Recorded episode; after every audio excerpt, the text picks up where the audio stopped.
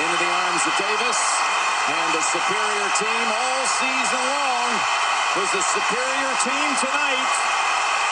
And the Kentucky coronation is complete. Champions 2012.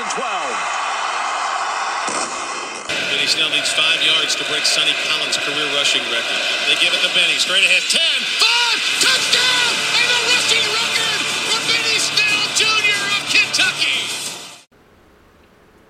All Out Kentucky Podcast. Welcome in to the All Out Kentucky Podcast, your home for the Kentucky Wildcats basketball and football program. I am your host, AJ Bradley, and I am joined, as always, by my brother and co host, Sam Bradley. Today we will recap how the Wildcats deep fried the Gators on Saturday to earn their sixth straight conference win, and then we will preview the matchup on Tuesday with the Arkansas Razorbacks. To wrap things up, we've got our AOK college basketball picks for the week, and we will update the standings as Sam looks to make a push. We start though with Kentucky's 72 to 67 win over the Florida Gators as they improve to 7 and 3 in the Southeastern Conference and add another win to their tournament resume. Don't look now, folks, but the Wildcats have not lost in conference in almost a month. We knew this one would be tough, and the Gators continued to fight all game long, led by their big man, Colin Castleton. Ultimately, UK did enough to get the victory despite their two leading scorers, Oscar Tshiebwe and Antonio Reeves, combining for only eight points on four of 19 shooting, as the rest of the team was able to step up in a major way. Going into this matchup, we outline three major keys to victory. Number one, transition offense. Number two, playing through Oscar in the post. And then number three, being the more physical team. So, Sam, how did Kentucky fare in those three departments? What did they do effectively? And then what gave them trouble? And then what players ultimately stood out to you in this game? Yeah, I mean, honestly, AJ, it was it was a game where you almost felt like, gosh, if we don't get Oscar going, you know, we, we could be in trouble. But ultimately, that never happens, and the Kentucky Wildcats really had a firm grasp over these Gators for the majority of the game. AJ, I mean, um, I really liked what I saw, and you know, we go into the half up, if I'm not mistaken, you know, 33 to 22. AJ, and you know, late in the game, the Gators were able to to really claw their way back in there and make it a little more interesting. But at no point in the game was it, you know, the Gators to lose. It was always Kentucky's to lose, and ultimately they made enough plays, and especially down the stretch, came up a little clutch, and were able to cruise into another SEC victory. And like you said, I mean, we've been talking about AJ. We want to win six straight. That's not necessarily the kind of six straight we're talking about, but it's a building block, and you know we're, we're starting to really put together a resume within SEC play. Um, Got to build on it though, AJ. But overall, it was the play from specifically Cason Wallace and Jacob Toppin that elevated us to this victory, AJ. And when you ask for what did we do well, those guys were as efficient as we could possibly ask. I mean, when you say that Cason Wallace finished with 20 points on 10 shots, AJ, I'm still trying to wrap my mind around it. Like, seven from 10 from the field, one from one from three. And that was a massive and critical shot that he hit. That step back three was smooth and in control. And I've been telling you, AJ, I mean, Cason Wallace has quickly become one of my favorite guards in recent Kentucky memory. I mean, we've had, and, and think about that, we've had some incredible car, guards come through this program, not only ever or even in the Cal era, but just recently, like when when we look back and we think about Immanuel Quickley and Tyrese Maxey, I mean, I'm putting him right up there, AJ. He is tenacious, but he plays so poised, but he's got this power and it's just so fun to watch this young man flourish into the type of player we knew he was going to be, AJ. I mean, when we were doing his scouting report together, you know, over a year and a half ago, I, I remember just how much we talked about how this kid can play both sides of the basketball. And he put that on full display, AJ. I mean, he ends with three blocks, one of which was just an absolute monster block. And it, it was a, a heck of a night, but he is totally that guy that just reflects all of the attention and puts it on his teammates, and that's just the type of leader that he is. But really starting to come into his own within SEC play. And then when we want to talk about someone that's completely trending, Jacob Toppin has really stepped up, AJ. And these last six games, he's been phenomenal. In his last six games, AJ, he's nearly averaging 15 points, seven rebounds, 2.7 assists, a block, and he's shooting over 52% from the field with three of those six games being double doubles, one of which was from the Florida Gators game, AJ, where he grabbed 17 points and 10 rebounds. And the way he did it, AJ, was exactly what we're asking him to do. And, and we've talked about this in ample on this podcast that he doesn't have to be a score first type of player.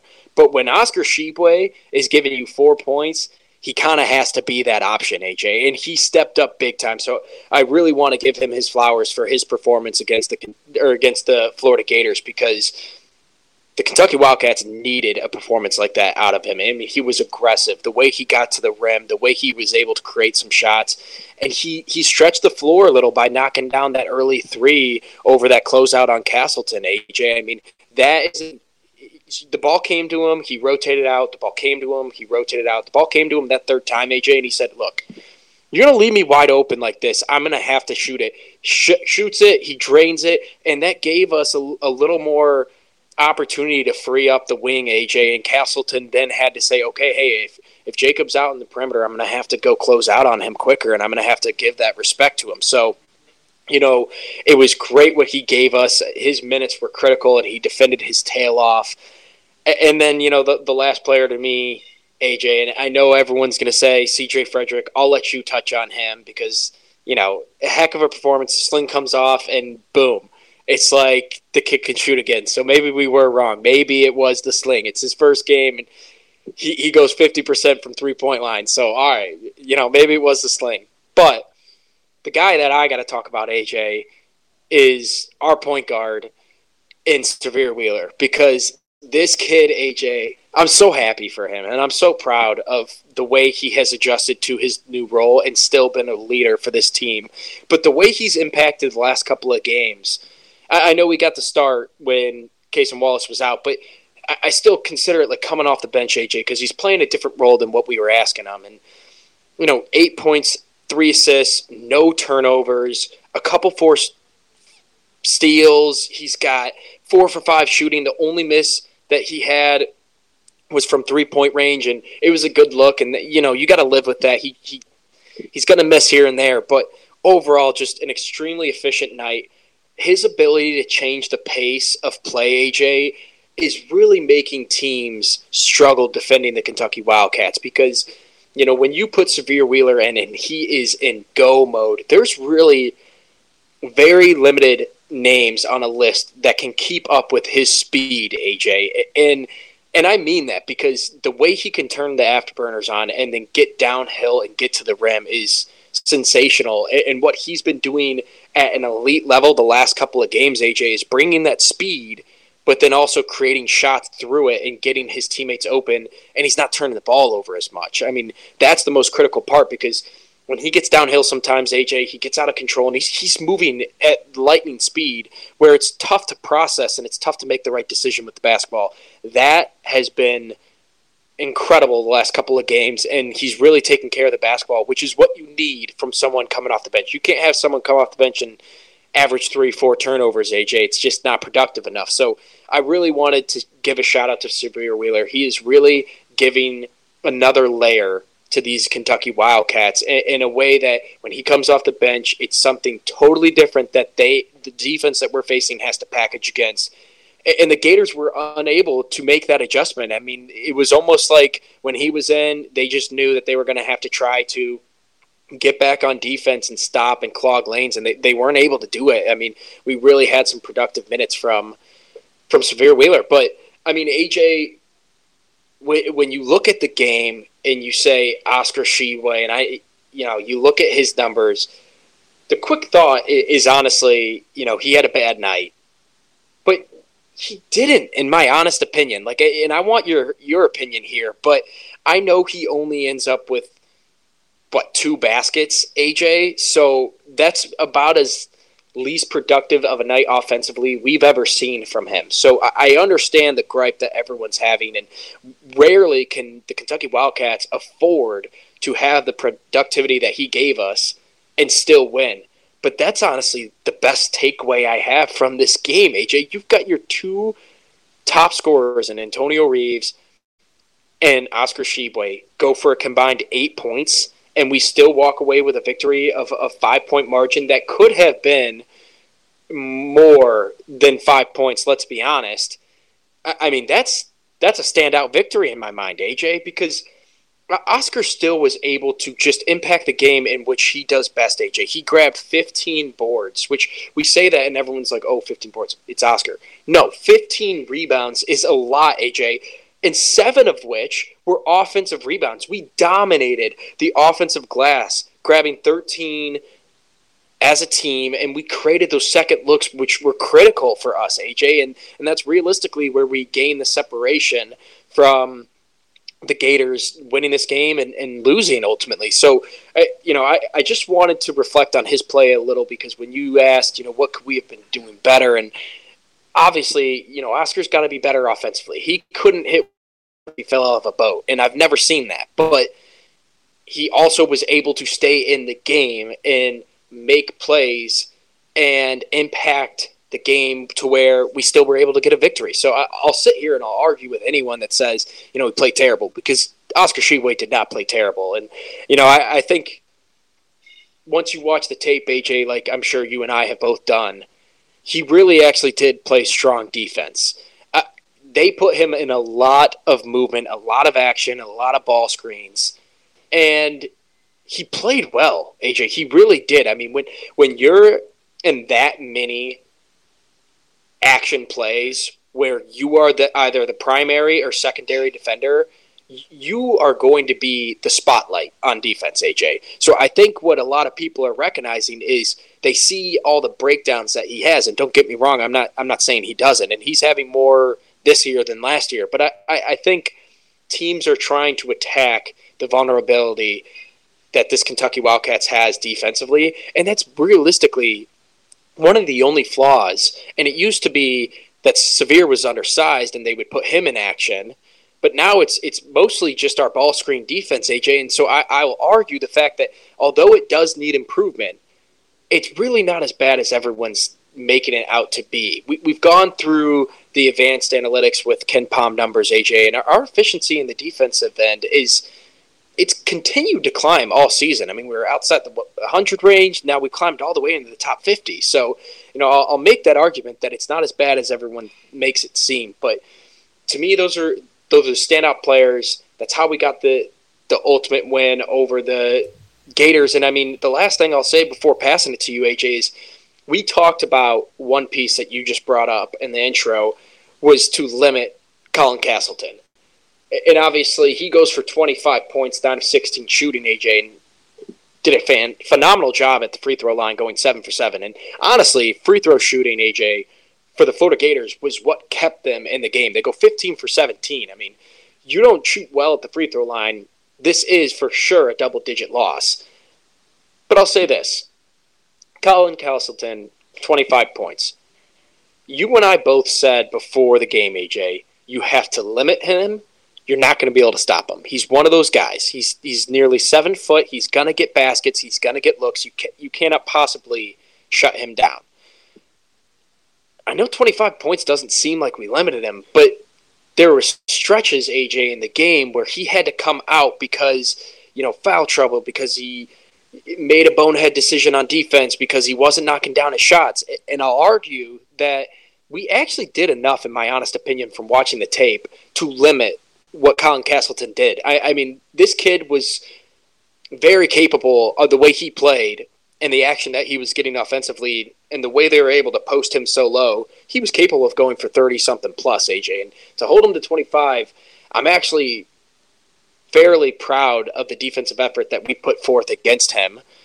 And we let him get enough to where his teammates were not nearly as involved as they needed to be, AJ. And, and there was a lot of hide and seek act from some of those players on the Florida Gators, AJ. They, they realistically kind of vanished at times in the game, and and that's kind of where we, we separated ourselves. I mean, they couldn't have really played a more smooth game, and we, we walk away as a five point victor, covering the spread as four and a half, AJ. So to me, this is a great win.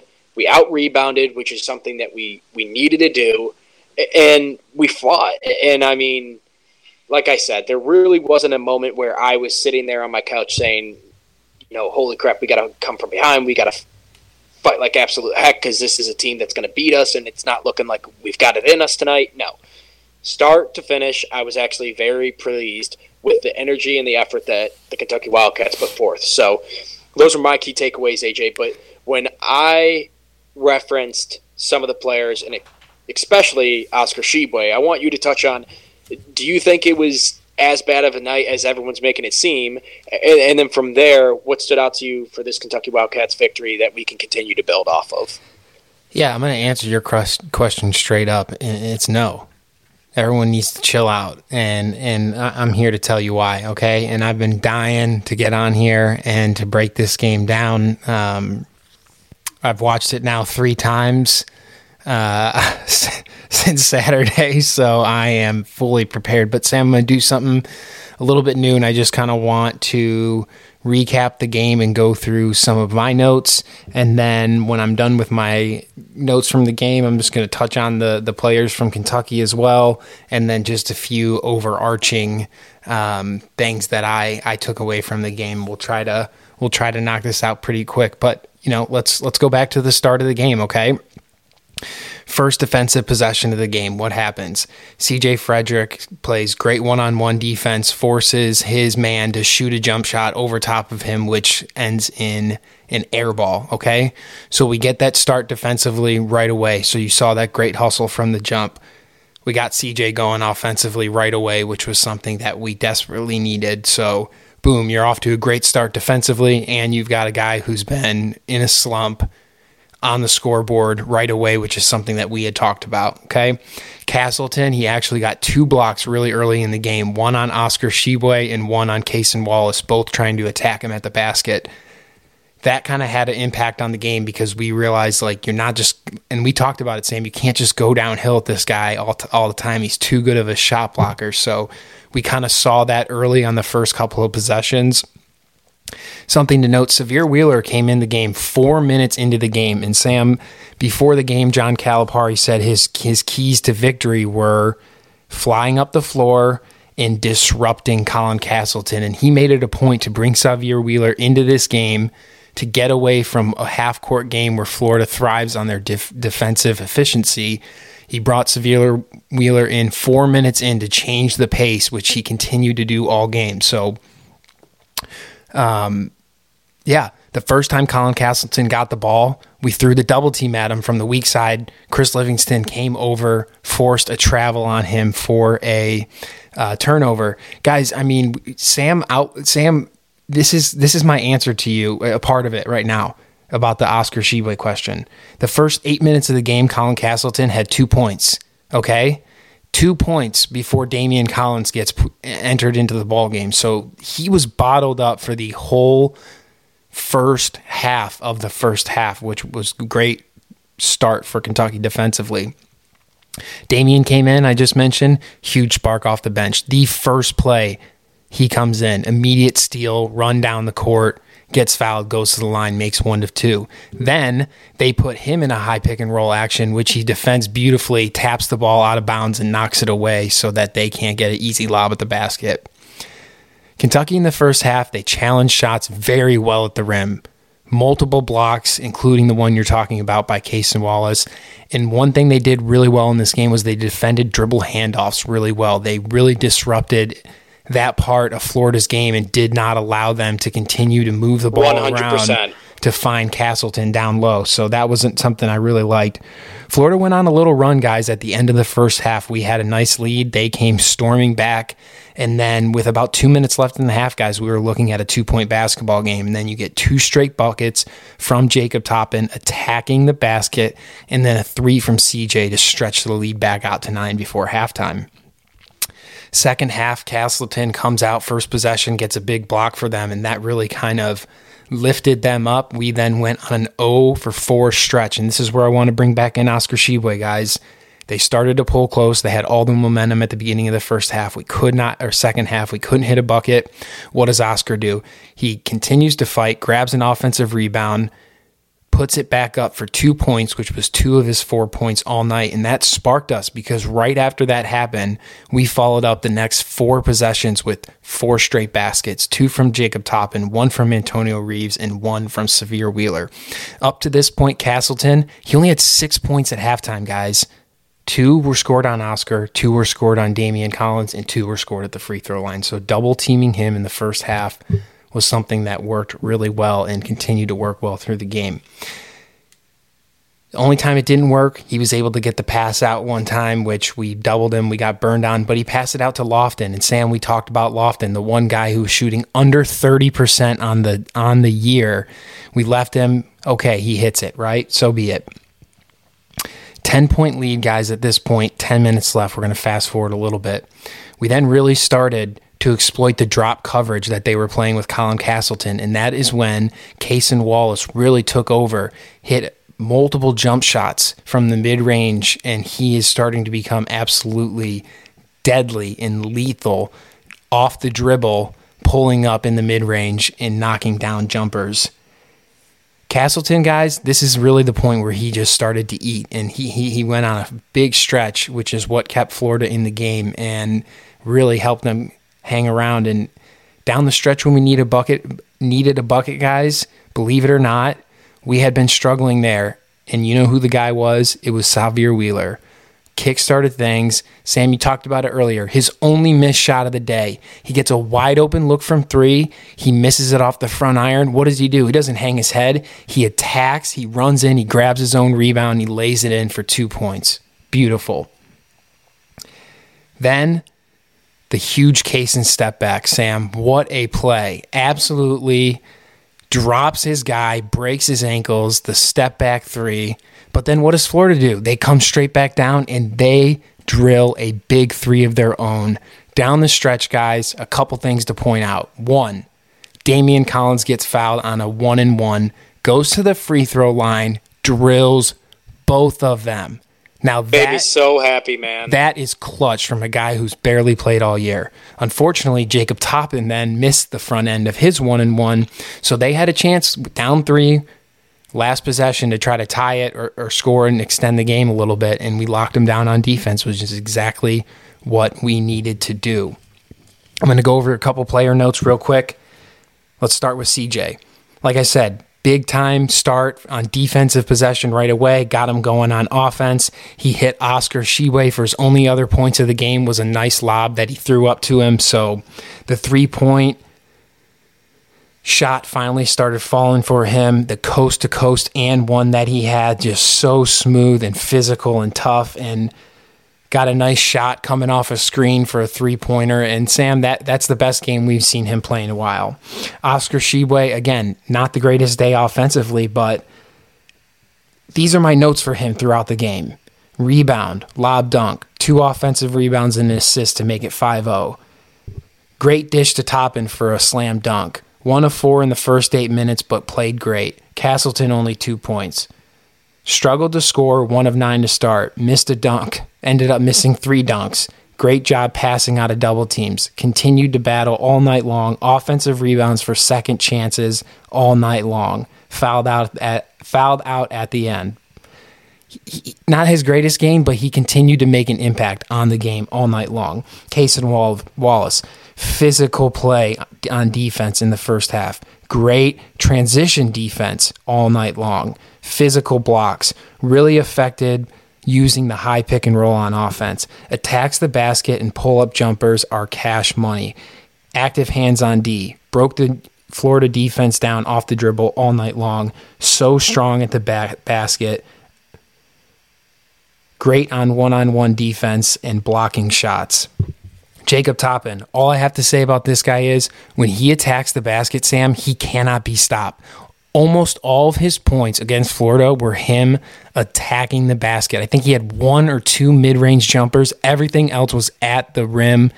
He is a mismatch nightmare for teams, and it is starting to produce for the Kentucky Wildcats. Chris Livingston, great hustle all night long, getting in the passing lanes and stealing the ball.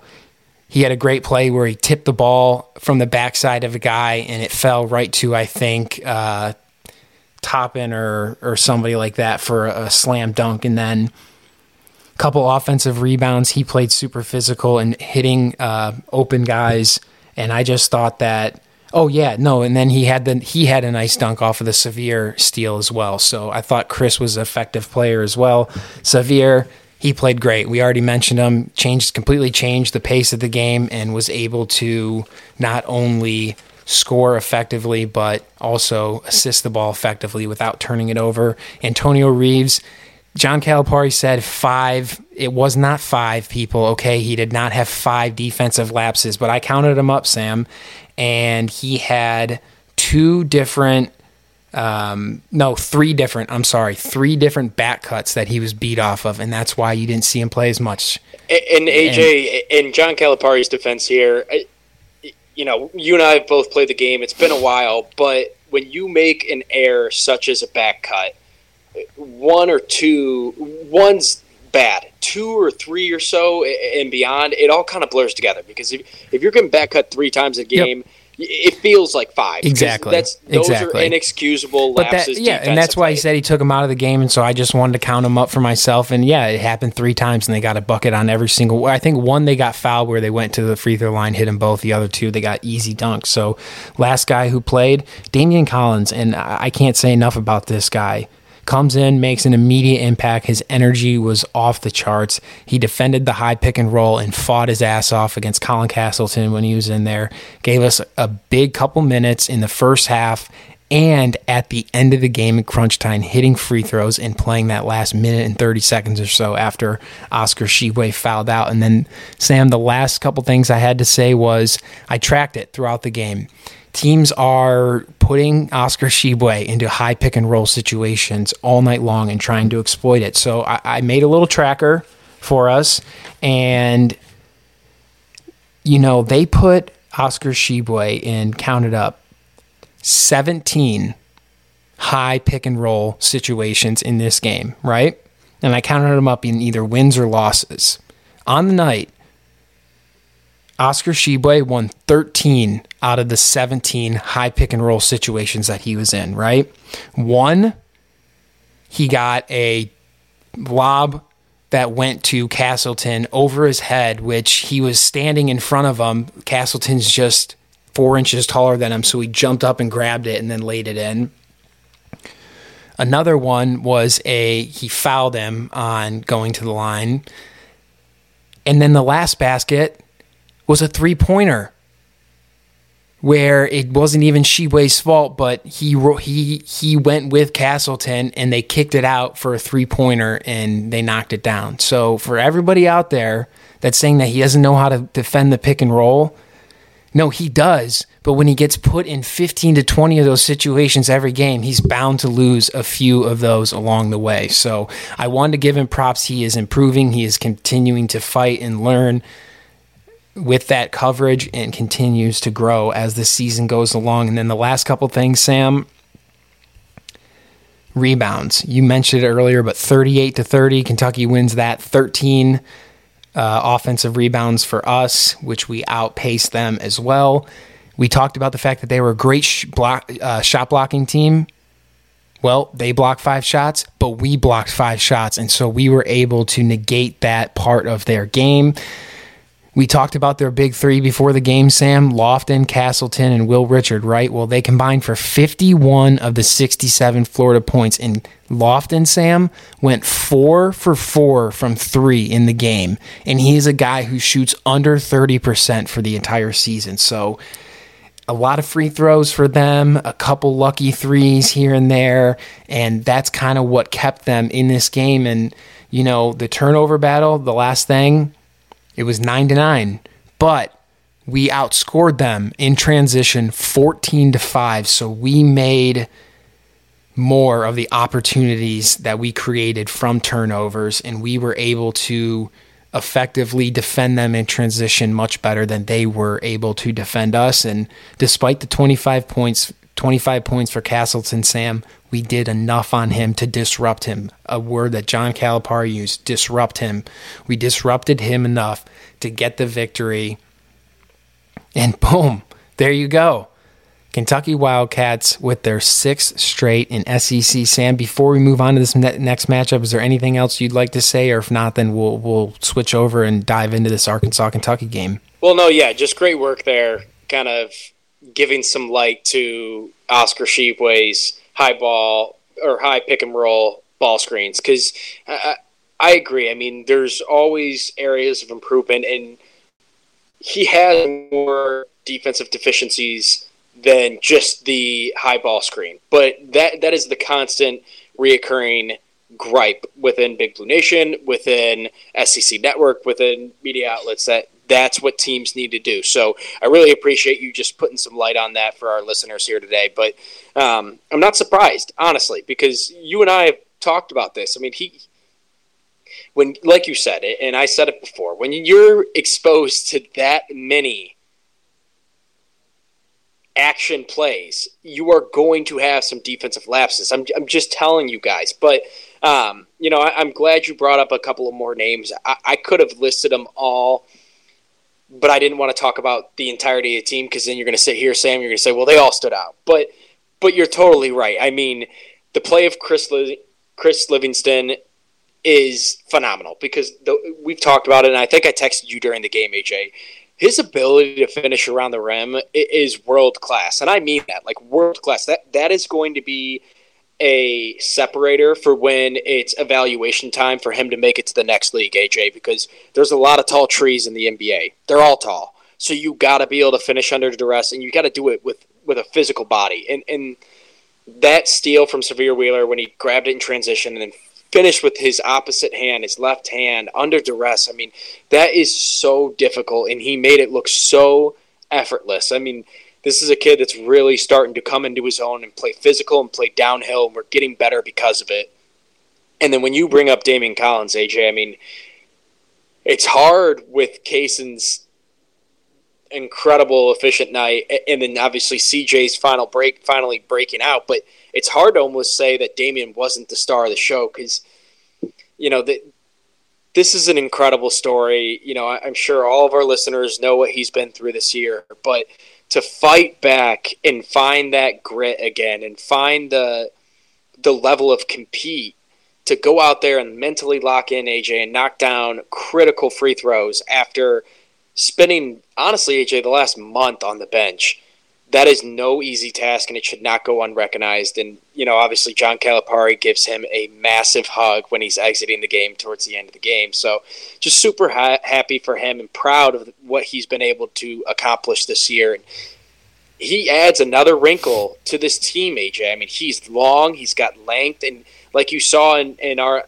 in our game, and you mentioned it earlier, that deflection that he made on that high pick and roll switch with Castleton, AJ, those types of plays are why he is so useful. And, and then the high energy flying dunks and blocks. I mean, he's bringing a wrinkle to this Kentucky Wildcats defense that is part of the reason that we're getting five blocks now, AJ, because you know, he just adds an element, and, and I'm really excited because I know that we're going to have to work him in, and John Calipari already said that, but we're going to have to give him some opportunities to get some more minutes, and I'm excited about it because at this point, I mean, I'm not saying don't play Oscar Tshiebwe 34 minutes, but uh, maybe not 38 minutes. You know, maybe give him a few more rests because he even admitted if you watched his post game interview, AJ, they asked him about they asked sorry John Calipari about taking Oscar Tshiebwe out of the game, and he said, you know, Oscar won't tell me that he needs out. And they asked they asked Oscar that question.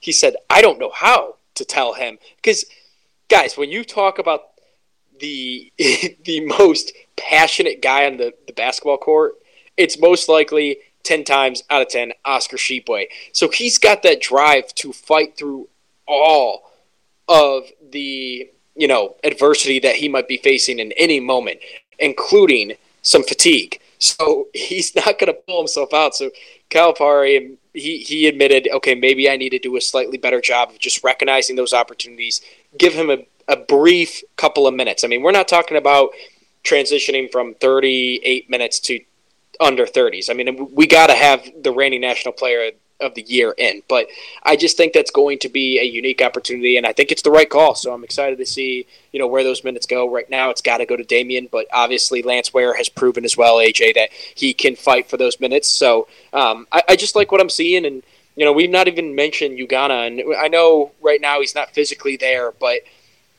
you know if we can if we can get a couple of minutes out of him a game too I'm, it, it can't hurt. So yeah, it just takes the stress yeah. off Oscar Tshiebwe, keeps him fresher, and, and, we don't have to rely so heavily on him playing big minutes every single night, and, and, and that's a good thing. That is that is a good thing. So absolutely. Um, well, Sam, let's transition over because, as we say on every Monday night podcast episode, it's a quick turnaround in the SEC from Saturday to Tuesday, and Tuesday night, it's the Kentucky Wildcats. They're going to put their six game conference win streak to the test when they welcome in the Arkansas Razorbacks to Lexington. A team that started slowly in league play, losing five of their first six games while trying to figure out how to play without two of their stars in Trevon Brazile and Nick Smith Jr. They have been able to turn the corner and look more like the team at the beginning of the year by winning four straight SEC games to pull themselves to 5 and 5 in league play and 16 and 7 overall. Sam, when we unveiled our first edition of the AOK SEC basketball power rankings, we discussed that although the Razorbacks may lose some games, they will continue to fight all season, and that is exactly what they've done, putting themselves in a position to potentially get a big time road win over Kentucky in the home stretch of the regular season.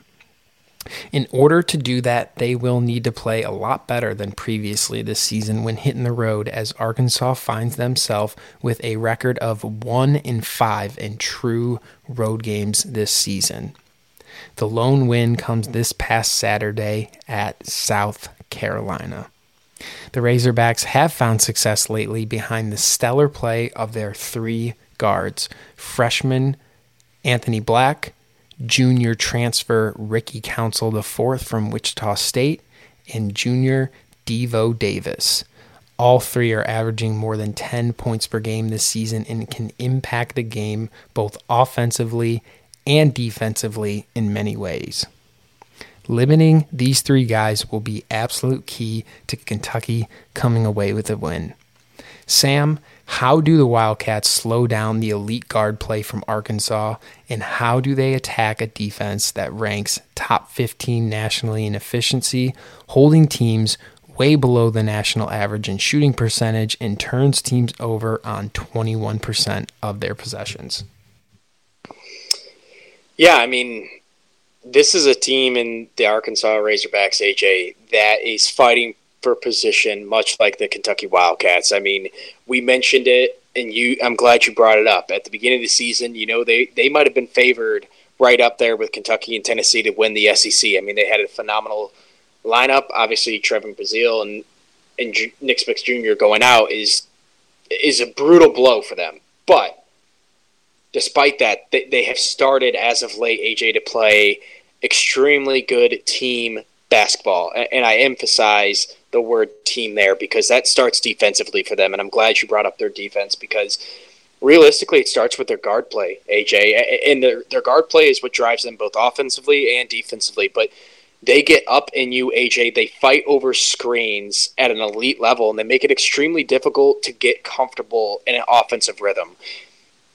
One thing that Kentucky did extremely well against Florida is what Arkansas is going to try to replicate replicate against us, AJ. They are going to try to deny handoff ball screens, basically. They're going to try to make sure that when we rotate the basketball, when we're trying to do hand, dribble handoffs, that they fight through those screens because that disrupts your offensive rhythm and the ball is not in the hands that the play was designed for. So I know that sounds like a minor detail, but it can really disrupt an offensive rhythm. And, and that's what they do an exceptional job at, AJ. And, and then offensively, those guards, I mean, one thing Kentucky's going to have to do is they have to box out no matter where they are on the basketball court because these guards do a phenomenal job of crashing from the perimeter into the paint and ripping away, deflecting, and grabbing rebounds, and really making it difficult for the opposing offense to box out. So this is going to have to be a major assignment for the Kentucky Wildcats to stay alert because I'm telling you, AJ,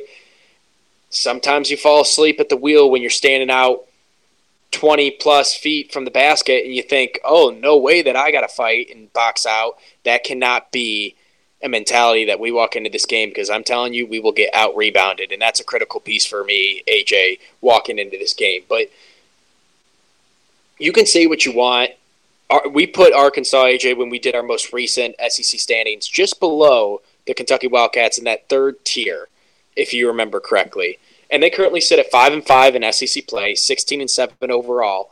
So, like I said, I mean, and you mentioned it, their road rec- record is a glaring issue come Selection Sunday. So you can guarantee that Eric Musselman knows what a massive opportunity this is for the Arkansas Razorbacks to get back on track and add a victory on their resume that can maybe propel them back into the conversation. Because right now, they're on the outside looking in, and we're on the inside looking out. So who's going to be the aggressor, AJ? Who, who's going to enforce their will? And I'll make the argument Arkansas, I know they've only won two straight because they've got that loss to Baylor, AJ. But I'll, I'll actually make the argument going back six games that they've played extremely high level basketball. You go back six games, AJ lost at Missouri, seventy nine to seventy six. Then they win. Ole Miss at home, LSU at home. Take care of business as they should with both double digit victories. Then they walk in and they play at Baylor, AJ, the number 17 team in the country who has extremely good wins within the Big 12, and they lose by three again. So that's two losses to two arguable top 25 teams. I know Missouri, Missouri is dropped out, but right there, two losses on the road by three. Then they bounce back and they beat a good and a high level team in Texas A&M by 11. And then they take care of business against South Carolina, which was a nail biter, but it was at South Carolina, and they find a way to win, which you have to do when SEC play. So those are the last six games. I make the argument that they realistically are playing as well as they possibly could, especially with the blows that they've had offensively, or I mean, injury wise, offensively, they've been able to start finding a rhythm, AJ, and it, and it all starts in their guard play, like we said. But we really have to focus on who we have to focus on. You got to know your opponent, AJ, and for me, that starts with Ricky Council. This kid is. And I broke down the tape, and I'm sure you did too, AJ. But this kid is so smooth. He can, he can really do it at all three levels and he can break you down. I mean, I would make the argument other than may, other than maybe AJ, I don't even know, like what Nick Smith Jr. was able to do, or I'd say Brandon Miller for Alabama. Ricky Council is probably the best one-on-one basketball player in the SEC conference. He can break you down one-on-one almost better than anyone else in the entire conference. He's averaging 17 points a game, AJ handful of rebounds, handful of assists, handful of steals. And he, he's really doing 17 points, AJ, as a non traditional threat from three point range, averaging under 30% from the field from beyond the arc, AJ. So, I mean, this is a kid that can break you down in the mid range, get to the basket, and do it in a plethora of ways. So it's going to be a tall task, but I can almost guarantee a task that most likely Cason Wallace will have to be up for. I would have to argue that Cason Wallace will be the primary defender on Ricky Council. I'm not saying our other guards won't be in scenarios where he's guarding them, CJ Frederick, Cason or Cason Wallace, you know, Antonio Reeves, but I'd like to see the primary defender be Cason Wallace, and I think he's going to be up for the challenge. But he's going to have to play physical, and I would challenge him to be physical to a point where you can't allow him to get downhill and beat you off the dribble because that's what he's looking to do. So, you know, maybe we're going to have to clog lanes and provide some help because it's going to be a tall task to ask. The next thing I'll say is Anthony Black, AJ. This kid has really stepped up since the absence of Trevon Brazile and obviously Nick Smith Jr. But he's really stepped in in the facil- facilitating role. He's averaging four assists, which there's been points in the season, AJ, where he's been second in assists in the entire SEC. He's really learning how to distribute the ball and find his open teammates. And, you know, I, I like what they're doing with that little three headed monster and, and their guard play, AJ. And it's going to be a tall task, but what we're going to have to do is we're going to have to match their guard play. I mean, our guards have to be great because let's look for obviously a massive window of opportunity for Oscar Tshiebwe to get back on track because I think there's a favorable matchup advantage for Oscar Tshiebwe down low, AJ. I mean, I'm not taking anything away from Makhi Mitchell, if I'm not mistaken, is their go to forward, but he's no comparison to the reigning national champion of the year we we got to go to Oscar Tshiebwe, and now's the time to do it. I, I understand he might have had a an an offensive struggle against the Florida Gators, but he's not going to be going up against the exactly the same length or physicality. And I really like our odds to feed the ball through Oscar Tshiebwe. We found a lot of success in there, and although it felt like a black hole on Saturday night against the Gators, he has done such a phenomenal job this season, AJ, of distributing the ball out of the post. And I'm sure they're going to have to bring the double, AJ. So, still an awesome opportunity to get the ball into him and create shots for our guards, which have to be elite.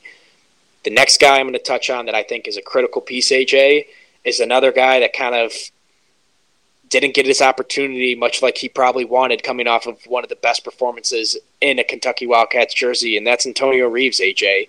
I, think this kid has to step up yet again because we are going to have to have some firepower to try to overcome the defensive efficiency that the, Arson, the Arkansas Razorback ha- team has, AJ, because look, you, mentioned it. Top 15 defense in the entire country, and they really do it at an efficient rate of limiting their opponents well under their field goal percentage. I looked at it their last 10 games, AJ, the teams that they've played, only two have shot at or above their field goal percentage.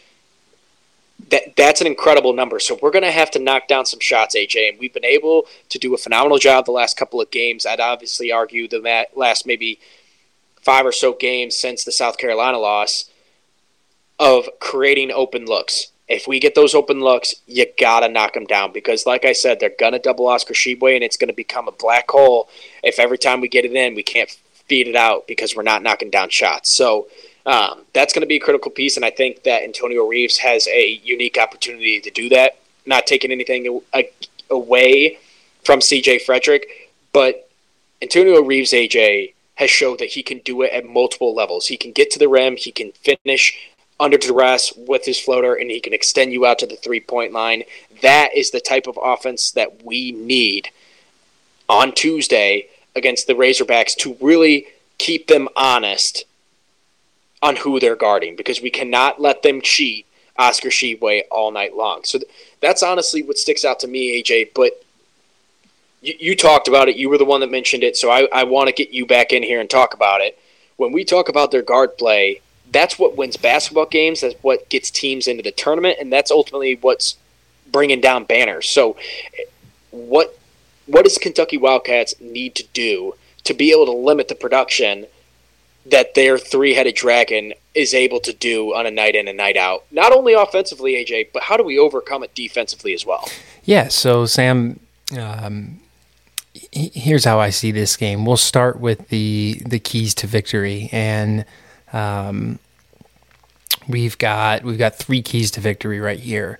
The first one is the turnover battle. We have to k- take care of the basketball. This is a team in Arkansas that thrives off creating turnovers through pressure and havoc.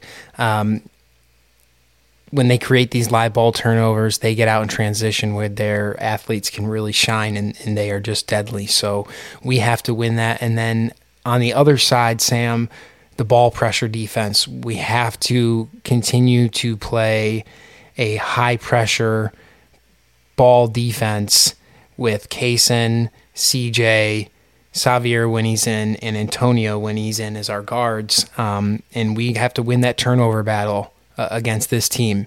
One hundred percent. Yep. The second key to victory for me is you have to limit how much they get inside. I mean, Sam, this team is extremely efficient from the two point line.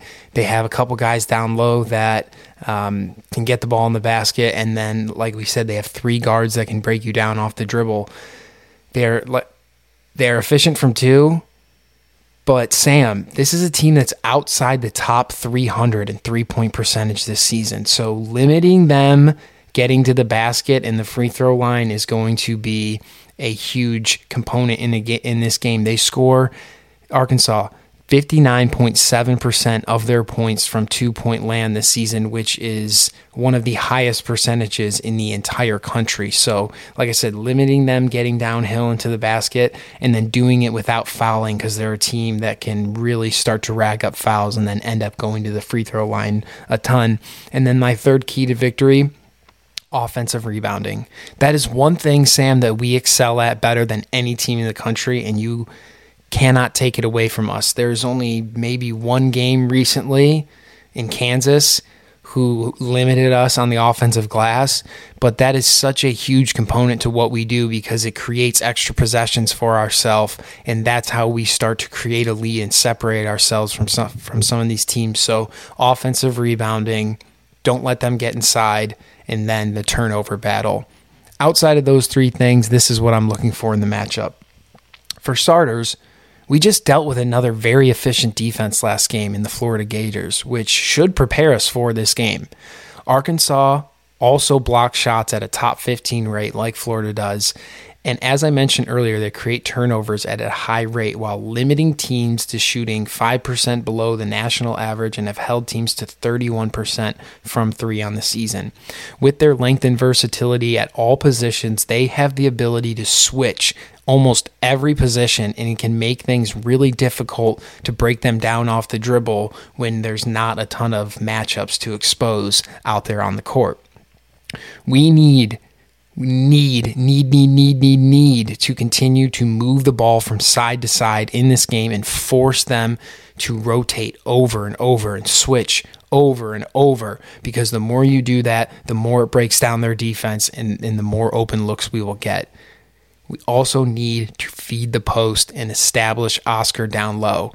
Regardless of whether he is scoring in the low post or not, when we get the ball to him in the low post, good things happen.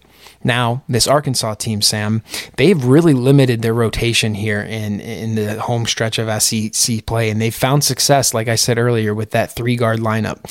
They'll play Devo Davis, Ricky Council, and Anthony Black, and then they'll play Jordan Walsh and either Makhel Mitchell or Makhi Mitchell. They have two guys down low that they like to play. And and, and listen to this. Council, six six, Black, six seven, Jordan Walsh, six seven, Davis, six four, Mitchell, six ten, Mitchell, six nine.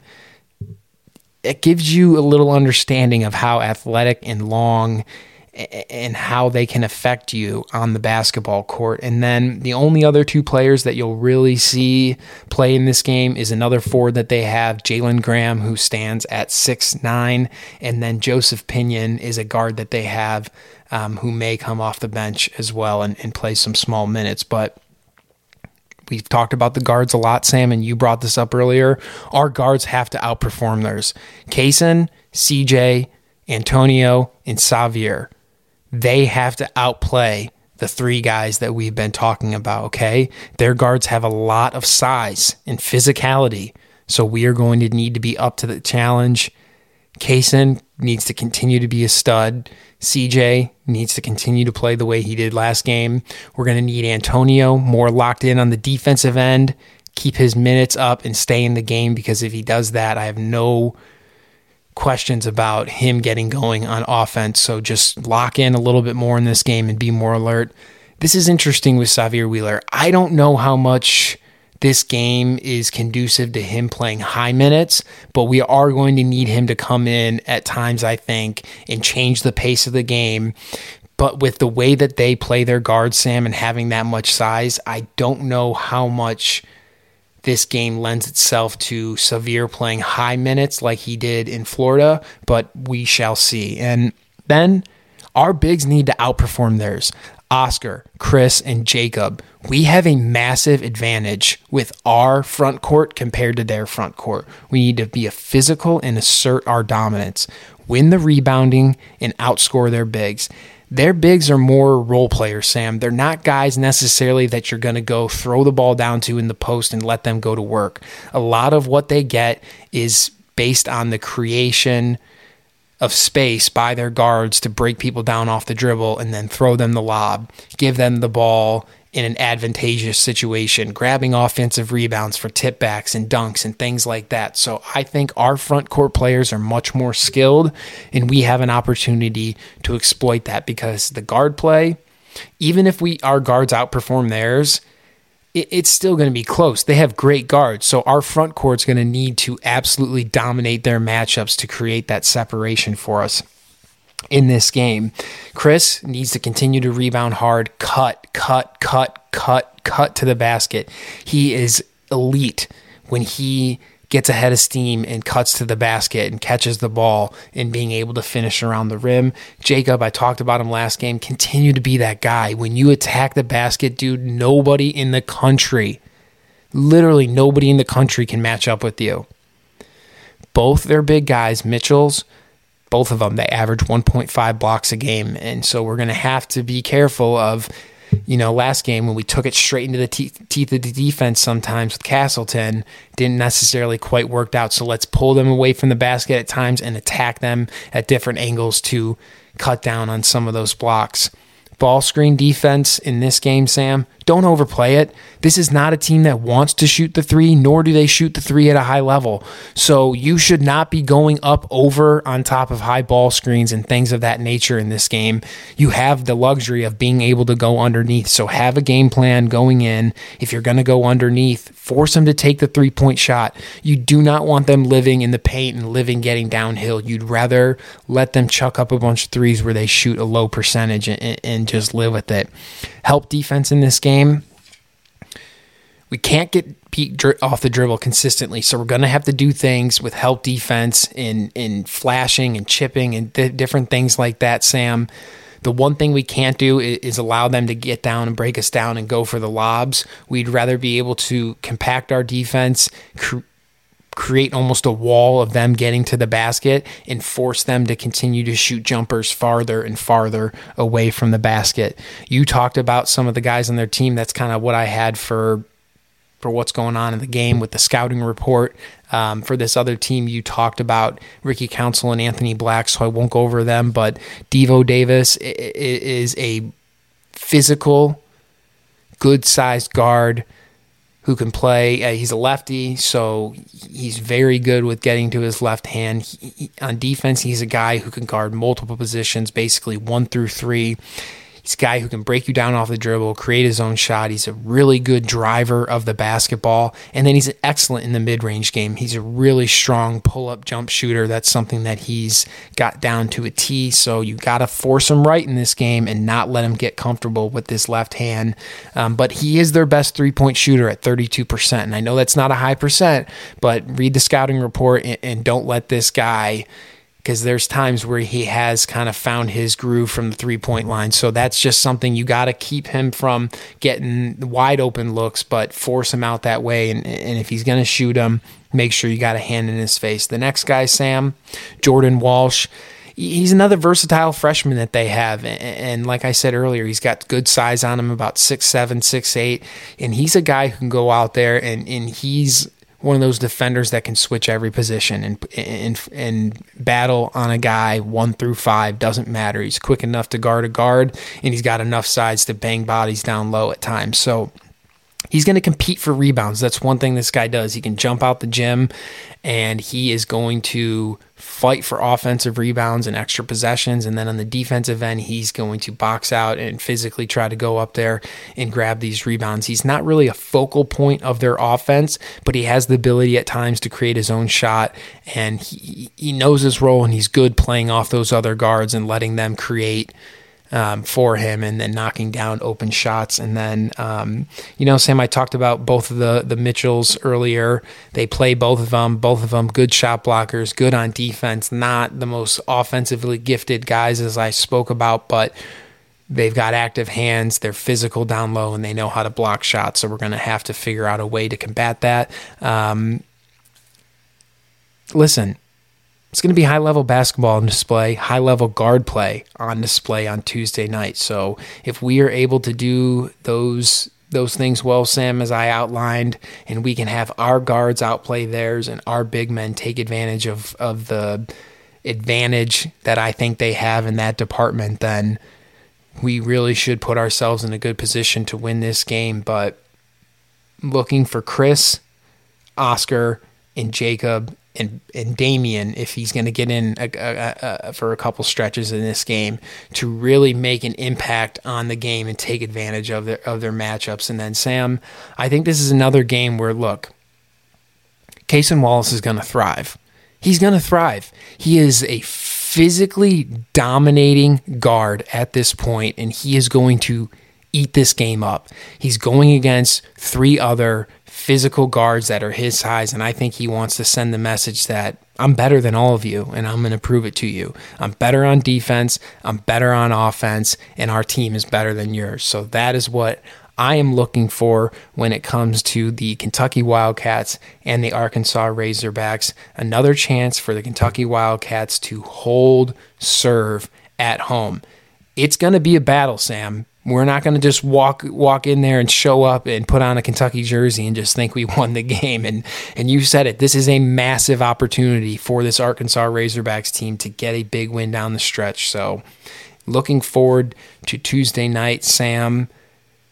We have one more order of business for tonight, Sam. So why don't you? Recap this past week for us real quick and update the standings, and then we will dive into our plays and get out of here for the night. Yeah, uh, thanks for closing us out there, AJ. And I, am glad you made a brief comment about because I kind of touched on Antonio Reeves offensively. I'm, I'm really glad that you touched on the importance and stress that we need to put on the fact that he's got to step up defensively this game because that guard play will kill him all night. But let's shift gears. Let's bring the listeners up to speed on how this past AOK Kentucky Pick'em Challenge went. AJ, for you, for all of you listeners that need a recap, AJ kind of played it safe. He took all home teams as favorites. How to play out? Perfectly, AJ. You went four for four, actually. Only one team did not cover, which was the Xavier Providence game. Xavier was favored by three and a half. Close game. They were able to get the victory. You pick, you picked Arkansas versus Texas A&M. They were able to cover the three and a half point spread. Oklahoma State versus TCU. Oklahoma State was favored by four and a half. You didn't even know that going into your pick. They went over by nine. AJ Clemson Miami another good game. Clemson was favored by one and a half they take care of the spread. So, in total, AJ, you walk away with seven points. You improve your record to 17 for 28 and have 40 points and remain well in first place, AJ. I myself, I can't be mad. You're going to stumble. I'm still coming. I got back on track after a 0 for 4 week, and I myself go 3 for 4, AJ. While doing so, I pick up a critical six points. Where I picked them up, you might ask? Kansas at Kansas State.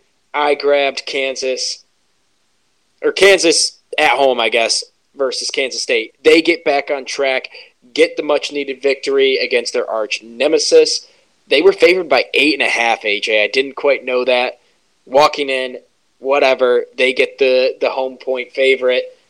Then I grab Kentucky at Ole Miss as a six and a half point favorite on the road. They get the road victory and they cover, grab three points there. Then I took Tennessee versus Auburn. I took them early in the week, AJ, and I did not expect for any con- circumstance what for Tennessee to fight. be. Yeah, to, for them to be favored by nine and a half, and then AJ, I, there was points in the game where I didn't know if they were going to put up nine and a half points, let alone win by nine and a half. I mean, that was we, we got guys throwing boulders at each other, and Lord have mercy for the rim in that gym, AJ, because they battle tested it. Let's be honest, but Tennessee does ultimately come away with the the narrow victory, a very controversial finish. If you guys did not catch that, I don't know about you, AJ. I think Tennessee defender did invade his shooting space. I thought it should have been foul, but I get it. It was a very, very controversial call at the end of the game. You're, you're not getting the call that call on the road in SEC play, so stop crying about it. I mean, yeah, exactly. And then the last game, AJ, I got to bring it up. I missed it, but Purdue at Indiana. I mean, Trayce Jackson Jr. AJ is just he played unbelievable that game, and he, he's he's unbelievable. They, I mean, they had to. I mean, they limited Zach Edey in the first half. He's a monster. He goes for over 30 points in the game, dominates the second half. They get they crawl their way all the way back from down almost 20 points. Yep. And they really made that a ball game. And I mean, uh, Indiana had to do all of that. They had to do just to escape with the victory at home. Correct. I mean, that just tells you how good of a team Purdue really is this season. Truly, and you're going to have to teams are going to have to try to replicate what Indiana was able to do but it's going to be difficult if they if they want to try to beat Purdue. But at the end of the day, the home court played a massive advantage, and you know I, I got to get my punch in here, but you don't have to storm the court. You just no, I, I you're mean, Indiana. You don't storm the Indi- court. You're, you're, a top twenty five team. Get the get out of here. It, it, and I'm just saying, it's an awesome victory. Congratulations to Indiana, but you got no class, so no. you're going to have to sleep with that at night. Sorry. So I missed that, AJ. I move to 12 for 28, and I have 28 total points to your 40. Okay. It's always that weird gap, AJ, even in football. When a team is down like 14, you always think it's a complete blowout. I'm telling you. And then it's not. I'm coming. and then it's not. So yep. I'm coming.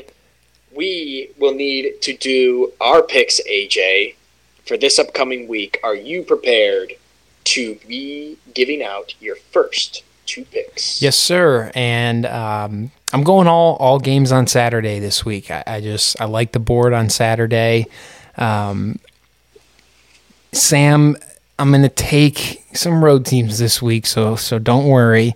Um, uh, don't worry. But my first game is um, I'm going to take a home team, and we've got Creighton taking on UConn in a in a big time big Big East battle on Saturday. Creighton has been playing a lot better basketball um, during this stretch of the season. I really like what they've been doing, and I think UConn's just been a little bit too inconsistent for me to go on the road and get this W. So I think Creighton will be a small uh, home favorite in this game, no more than four or five points, but I'll take I'll take Creighton at home in this one uh, to get the W and to continue to play some good basketball. And then the next game on Saturday that I'm going to take Sam is I'm going to take a road team. Uh, Baylor's traveling on the road at TCU in this one. Both teams fighting to continue to stay at the top of that Big 12 conference. And as good as TCU has been this year, dealing with a few injuries right now. I just love the way the way that that Baylor's playing basketball right now. I think they have enough to go on the road and get a victory. So I will take Baylor at TCU on Saturday, and those are my first two picks, Sam. I like it. I like it, AJ. Uh, Creighton really has stepped in to the shoes that they were supposed to fill, honestly, in my opinion, AJ. I watched them earlier in the season, and, and I truly thought that that was a team that could could really make waves. So it's been fun to see them kind of start stepping into the team that we might have thought they should be for the entirety of the season. But they're deadly, AJ, and, and they've got a really great threat in their mid range. So, it, you know, it, it's a lost art, but I'm just telling you, you can still win games that way. For me, AJ, I'm going to actually stick with a team we just briefly touched on, and that is Indiana. They are at home, AJ, taking on number 24 Rutgers, which is a team that's trending. This is a Super Tuesday matchup early in the evening, 5:30 p.m. to be exact, and I am taking Indiana at home, AJ. I think a team coming off of a game where they beat the number 1 team in the nation, you don't have room for a letdown spot in the in the Big Ten, let alone any conference. I think the home crowd's going to get them energized. They're going to be lively coming off that victory, and I think they get it done. AJ, I just I don't know who's going to guard Trayce Jackson Davis, so we'll have to see. But I, he's been dominant the last couple of games, AJ, and I I don't know how you limit him at this point. So I got to ride the hot hand. My next matchup, AJ, I'm going to stay on Super Tuesday, and I'm going to pick a very familiar team to all of us. That is right. I'm sticking with my boys, and I'm taking Kentucky against Arkansas, AJ. I know there's guard play. I know there's matchups, and I know this is going to be a rock fight. Hopefully, not one of which comparable to Auburn, Tennessee, but it's been a grinded out fest, AJ. And I, I like what you added at the end of our take, but I think despite their great guard play, I'll take our guards any day, AJ. Cason Wallace, Antonio Reeves, and CJ Fredrick, and then Kate or sorry, Wheeler coming off the bench. I'm taking those guys all day long. I'm taking Oscar Tshiebwe, getting a bounce back game. So give me Kentucky at home against Arkansas.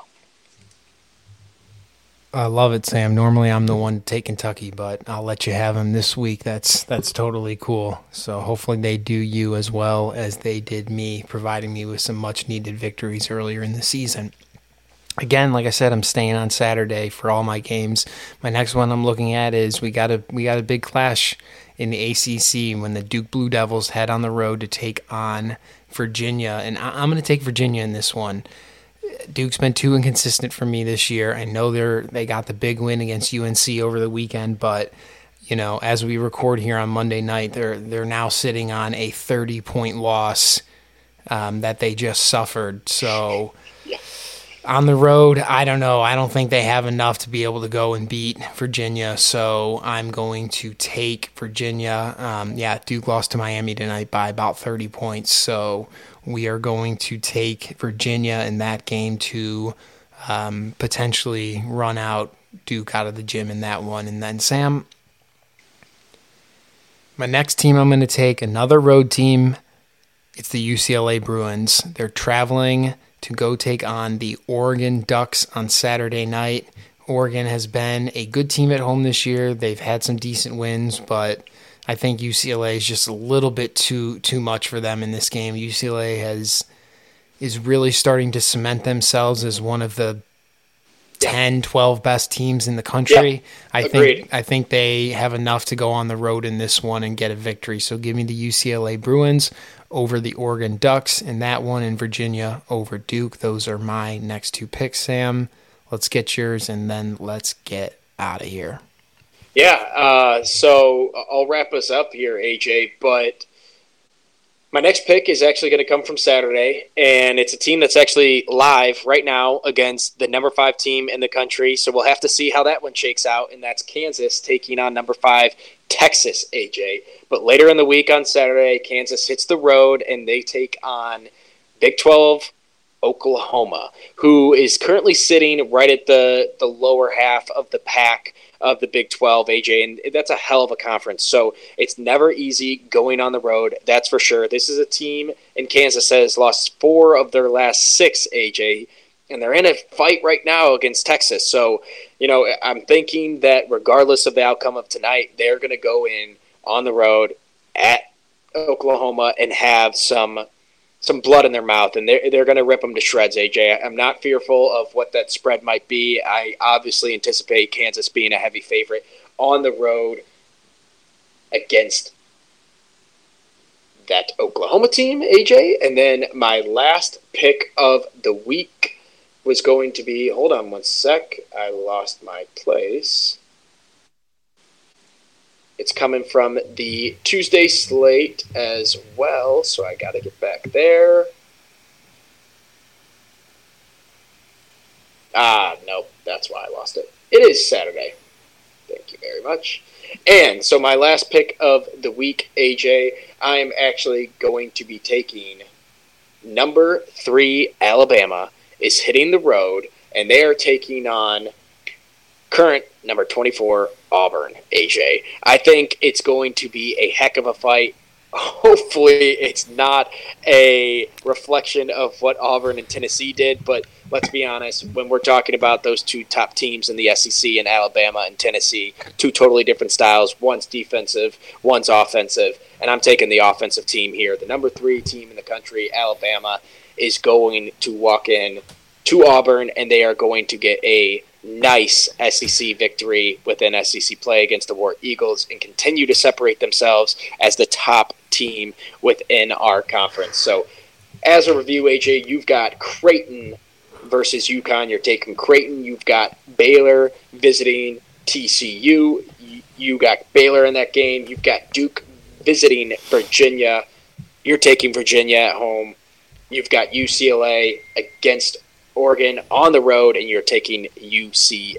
AJ, for reminder for the listeners here, I've got Indiana at home against Rutgers. I've got Kentucky at home against Arkansas. I've got Kansas on the road against Oklahoma, and I've got Alabama on the road visiting the Auburn Tigers. and that is it, AJ. All right, man. Another eight picks in the books. We will update you guys again next week on this edition of the podcast with the updated standings and give out our picks for next week.